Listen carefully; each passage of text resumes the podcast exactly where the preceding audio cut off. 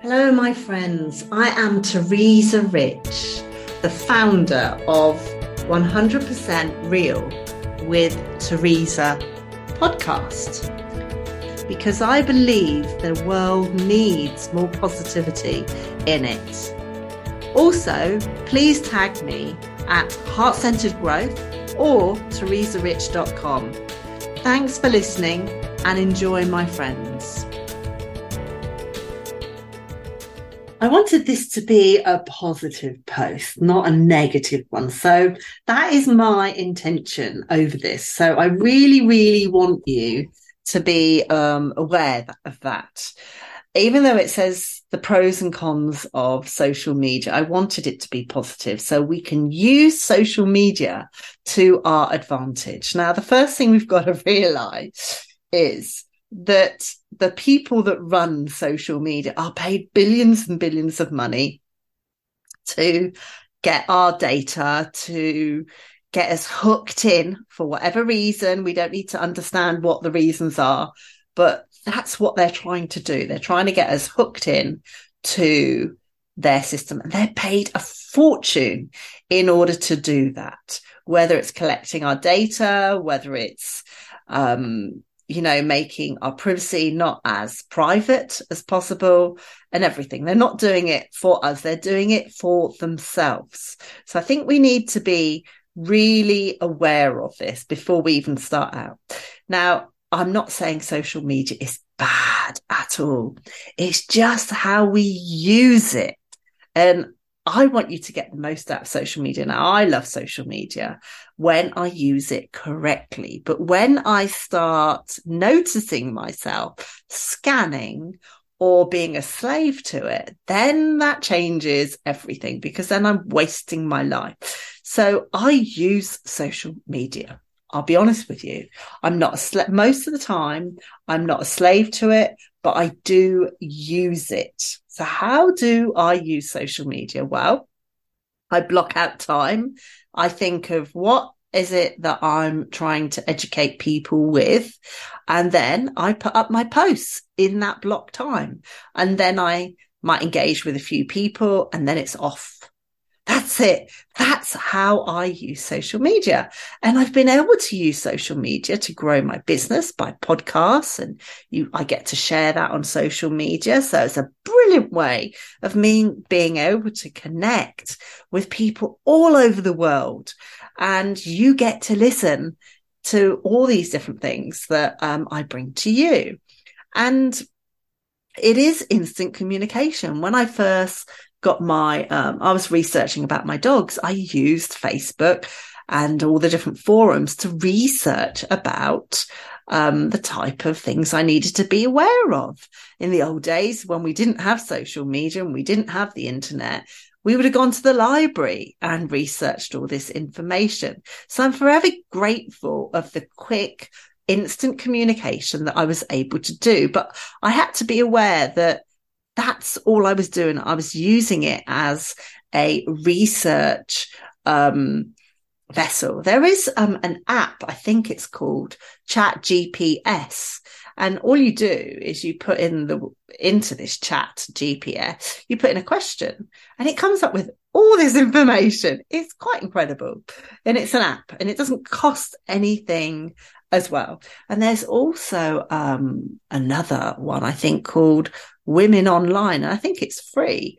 And again, you know, you can connect with people. I haven't joined that because there's only so much I can do. But, you know, use them as tools, not as yourself being obsessed with them or addicted to them or a slave to them. Use them as tools to enhance your life only. And then you win.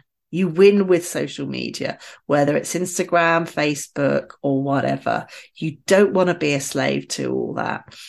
The other thing I find sometimes personally difficult is the information that is coming at me through social media. So I have to sometimes unfollow certain sites. Um, other times I've got to limit myself on what I read.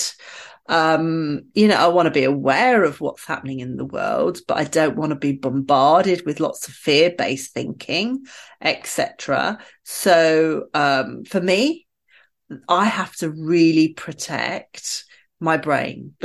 I'll be honest with you. I have to protect my brain because if you're anything like me, you may be sensitive to what's going on. And I like to put, I like to, you know, have myself in this lovely bubble.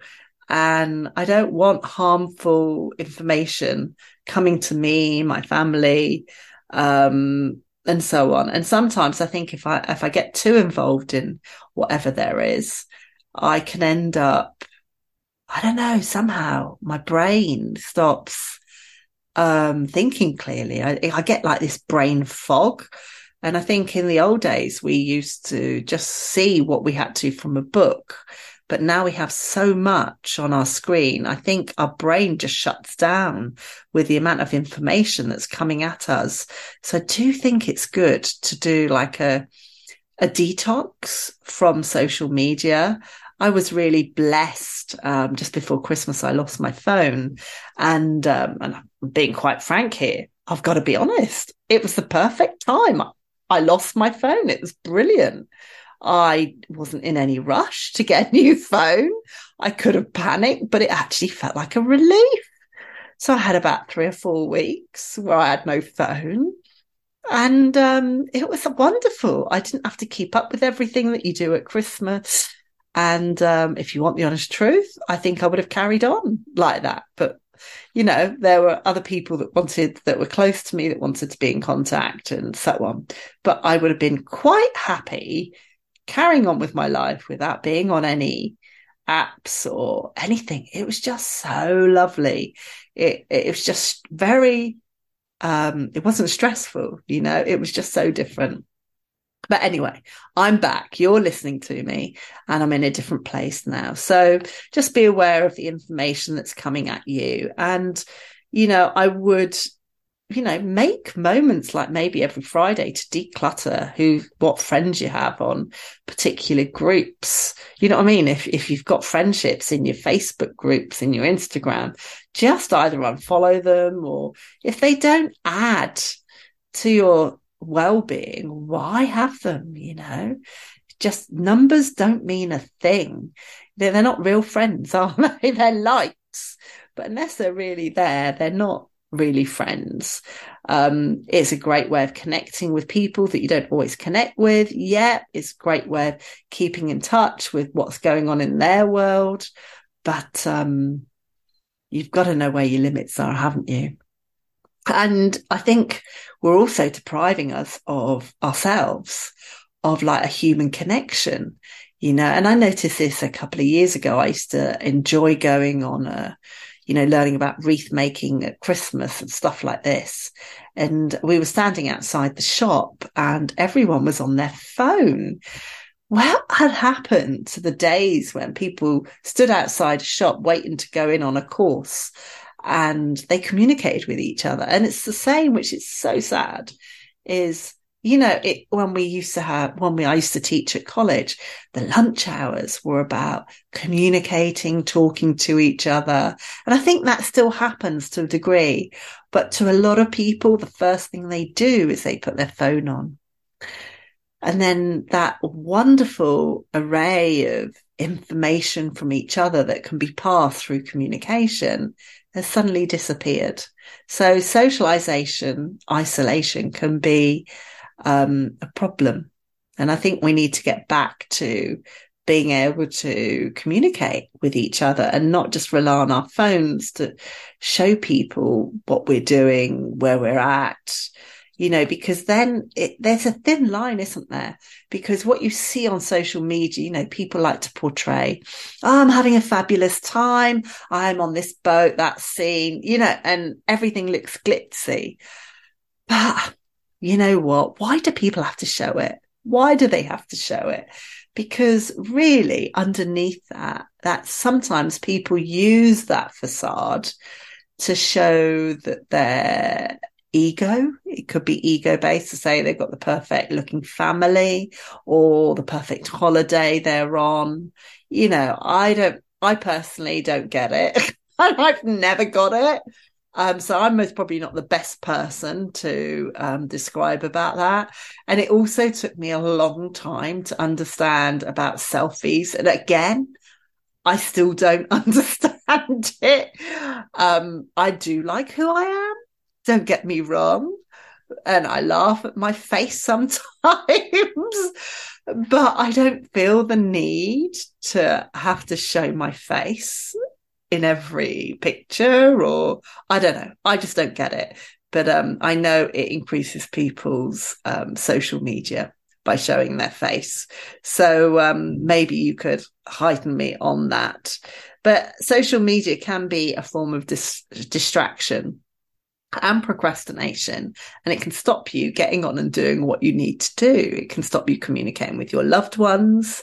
It can stop you from um, getting on with the work you need to do, do the habits that you need to do, and everything. And then the worst thing is if you leave it on like till quite late at night and use it as a phone to wake you up. I think they have said that the light from the phone can actually disrupt your sleep because it's an artificial light. Um, same with computers. You don't want to be on a computer uh, you know, too late, maybe I would say you want to have it like between one to two hours before you're due to go to sleep because you need the melatonin and the serotonin to start adjusting in your body because um, our biorhythmic cycle, circadian cycle um, from outside helps our you know, dimming, relaxing, all these. And I think um, having a very sedentary lifestyle um, actually can affect our sleep, which is a major problem currently uh, in this world at the moment. So they're the positives and negatives um, about social media, computers, etc. So use it wisely, protect yourself hugely, don't be a slave to it. Use it for what it is because that's what other people are doing at the other end when they're accumulating the information about you. So I hope you enjoyed today's episode of 100% Real with Teresa. Please share this with your friends. We each have a responsibility to bring more light and love into this world. The world needs more people like you. So go ahead and share so you can bring more hope and inspiration where it's really needed. Remember, we are so grateful to have you in this female community for heart centered growth. Sending you a big high five for being absolutely fabulous, for listening to 100% Real with Teresa podcast.